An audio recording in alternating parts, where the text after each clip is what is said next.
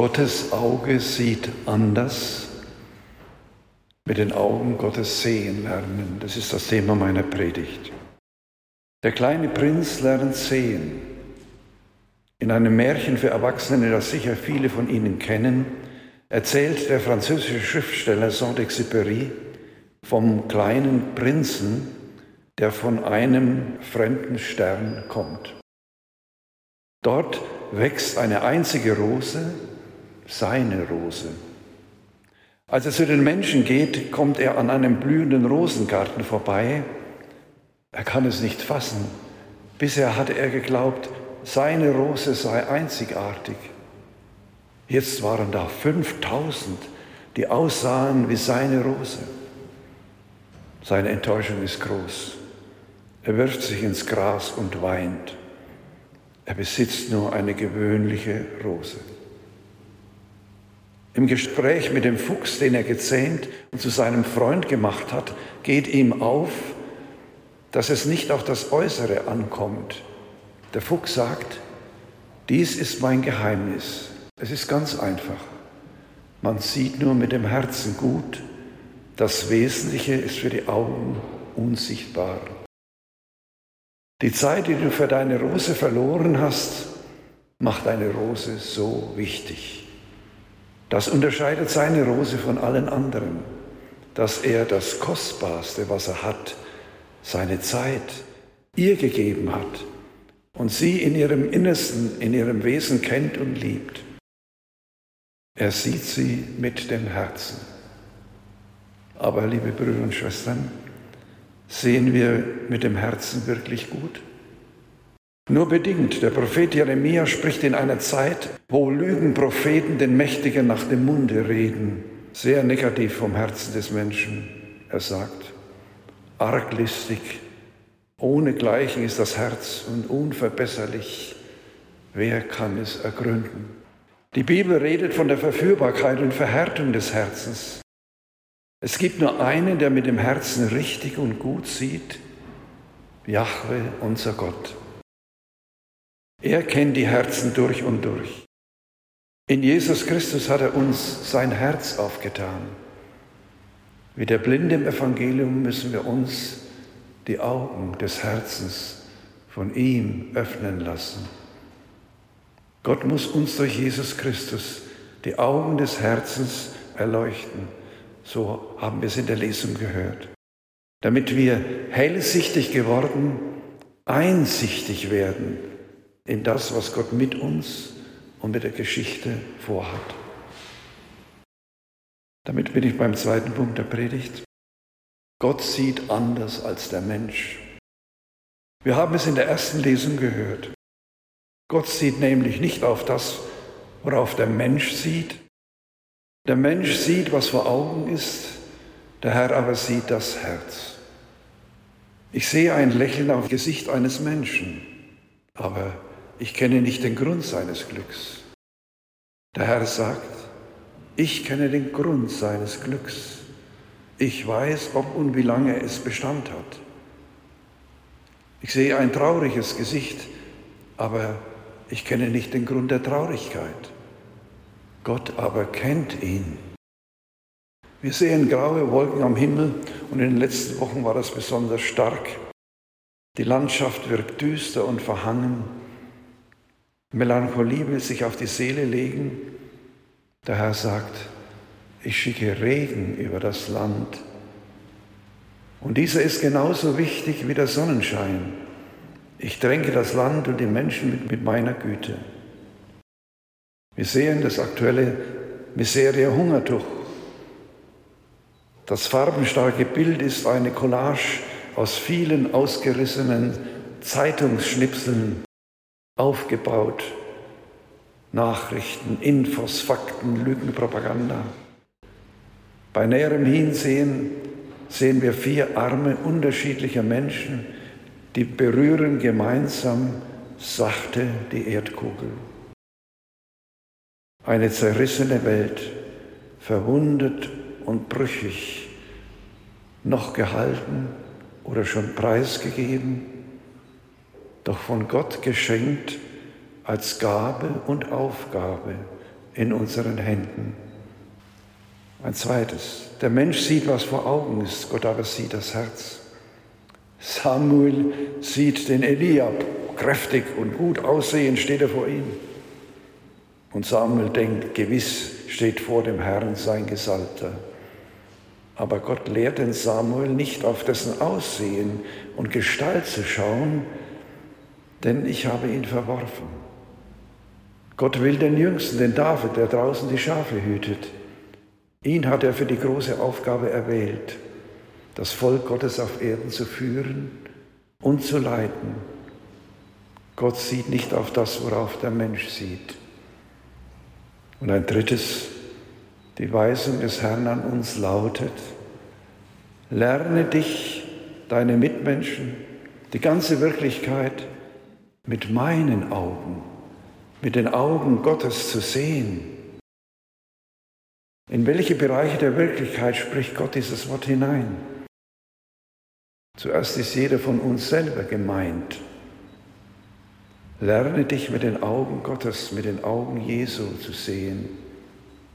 Er sagt dir und mir, du bist meine Tochter, mein Sohn, mein geliebtes Kind. Ich habe dich geschaffen, weil ich dein Dasein will. Ich habe dich ins Dasein gerufen, weil ich dich brauche. Ich habe dich an einen Platz gestellt, an dem du dich bewähren sollst. Kein anderer kann diesen Platz so ausführen, wie du. Der Herr sagt dir und mir, ich allein kenne deinen wahren Wert. Die Menschen beurteilen dich nach dem Äußeren, nach deinen Leistungen, deinen Umgangsformen, deiner Anpassungsfähigkeit. Du beurteilst dich nach Wertmaßstäben, die du von anderen übernimmst. Du machst dir ein falsches Bild von dir. Du verkennst dich manchmal mehr, als andere dich verkennen. Und der Herr sagt zu dir und mir, ich allein weiß, wer du wirklich bist, denn ich schaue dir ins Herz. Und mein Blick, der alle Masken durchdringt, ist der Blick der Liebe, der Blick, der das Gute in dir aufspürt. Der Blick der Liebe, der dich bejaht, der dich wachsen lässt, der dich erwählt. Lebe unter dem Blick meiner Liebe. Lass dich von meiner helfenden, heilenden Hand, von meiner Liebe berühren. Erkenne deine Würde, deinen Auftrag. Und ein zweites, lerne deine Mitmenschen mit meinen Augen, den Augen Jesu zu sehen. Der Herr sagt dir und mir, verlass dich nicht auf den Augenschein, nicht auf deine Menschenkenntnis und schon gar nicht auf das Leutsgerede. Denk bei jedem Menschen, der dir begegnet, den du kennenlernst, dass er ein Geheimnis ist, das nur ich, Gott, kenne. Gott kennt ihn schon lange, Gott kennt ihn besser, als du ihn je kennen wirst. Er schaut ihn mit dem Blick seiner Liebe an. Wenn ich einem Menschen begegne, werde ich mich also als Christ fragen, wie würde Jesus mit ihm umgehen? Wähle ich Menschen nur aus nach Sympathie? Grenze ich sie aus, wenn sie mir unsympathisch sind? Geselle ich mich nur zu Menschen, die mir äußerlich gefallen, die auf meiner Wellenlänge liegen? Ist meine Nächstenliebe eingeengt auf Wahlverwandtschaften? Gott sieht nämlich nicht auf das, worauf der Mensch sieht. Und darum werde ich nicht Sympathie oder Antipathie zum Maßstab meiner Liebe machen. Ich werde vielmehr lernen, meine Mitmenschen mit seinen Augen zu sehen. Und ein drittes, lerne die ganze Schöpfung mit den Augen Gottes zu sehen. Der Herr sagt dir und mir, vergiss nicht, dass die Erde und der ganze Kosmos meine Welt ist. Dir ist die Erde nur geliehen zum verantwortlichen Gebrauch. Du kannst und darfst mit ihr nicht machen, was du willst und kannst. Du bist mir verantwortlich. Vergiss mein Wort nicht, das ich in der Offenbarung des Johannes gesagt habe. der Zorn und das Gericht Gottes kommen, um alle zu verderben, die die Erde verderben. Gott sieht nämlich nicht auf das, worauf der Mensch sieht. Der Mensch schaut auf das Äußere, Vordergründige. Gott schaut ins Herz der Dinge. Er allein kennt ihr wahres Wesen ganz. Zum Schluss, lerne die ganze Wirklichkeit des gesellschaftlichen und politischen Lebens mit den Augen Gottes sehen. In den 70er und 80er Jahren des vergangenen Jahrhunderts haben viele, vor allem linke Politiker, uns gepredigt, man müsse das kommunistische System in der DDR stabilisieren, damit in Mitteleuropa keine instabilen Verhältnisse eintreten, die den Frieden gefährden. Und dann brach 1989 plötzlich und unerwartet dieses System zusammen. Der Herr sagt dir und mir, lerne die Verhältnisse mit meinen Augen zu sehen, denn das Unrecht und die Unterdrückung schreien zu mir. Ich kann die Herzen der Menschen bewegen und die Mächtigen vom Thron stürzen. Euer Gebet für eine menschliche, friedfertige Politik, liebe Brüder und Schwestern, hat einen Sinn und ist unbedingt notwendig. Gott sieht nicht auf das, worauf der Mensch sieht. Er sieht das Herz. Es wäre schlimm, wenn wir sehend blind wären, so wie die Gegner Jesu im heutigen Evangelium. Also wird unser Vorsatz für die letzten 3 Wochen der österlichen Bußzeit heißen: Ich will mein Herz von Gott durch Buße und Beichte reinigen lassen und mit von ihm erhellten Augen der Wirklichkeit begegnen. Dann werden wir mit dem Herzen gut und richtig sehen. Wir werden den Aufruf des Epheserbriefes in der 2. Lesung beherzigen.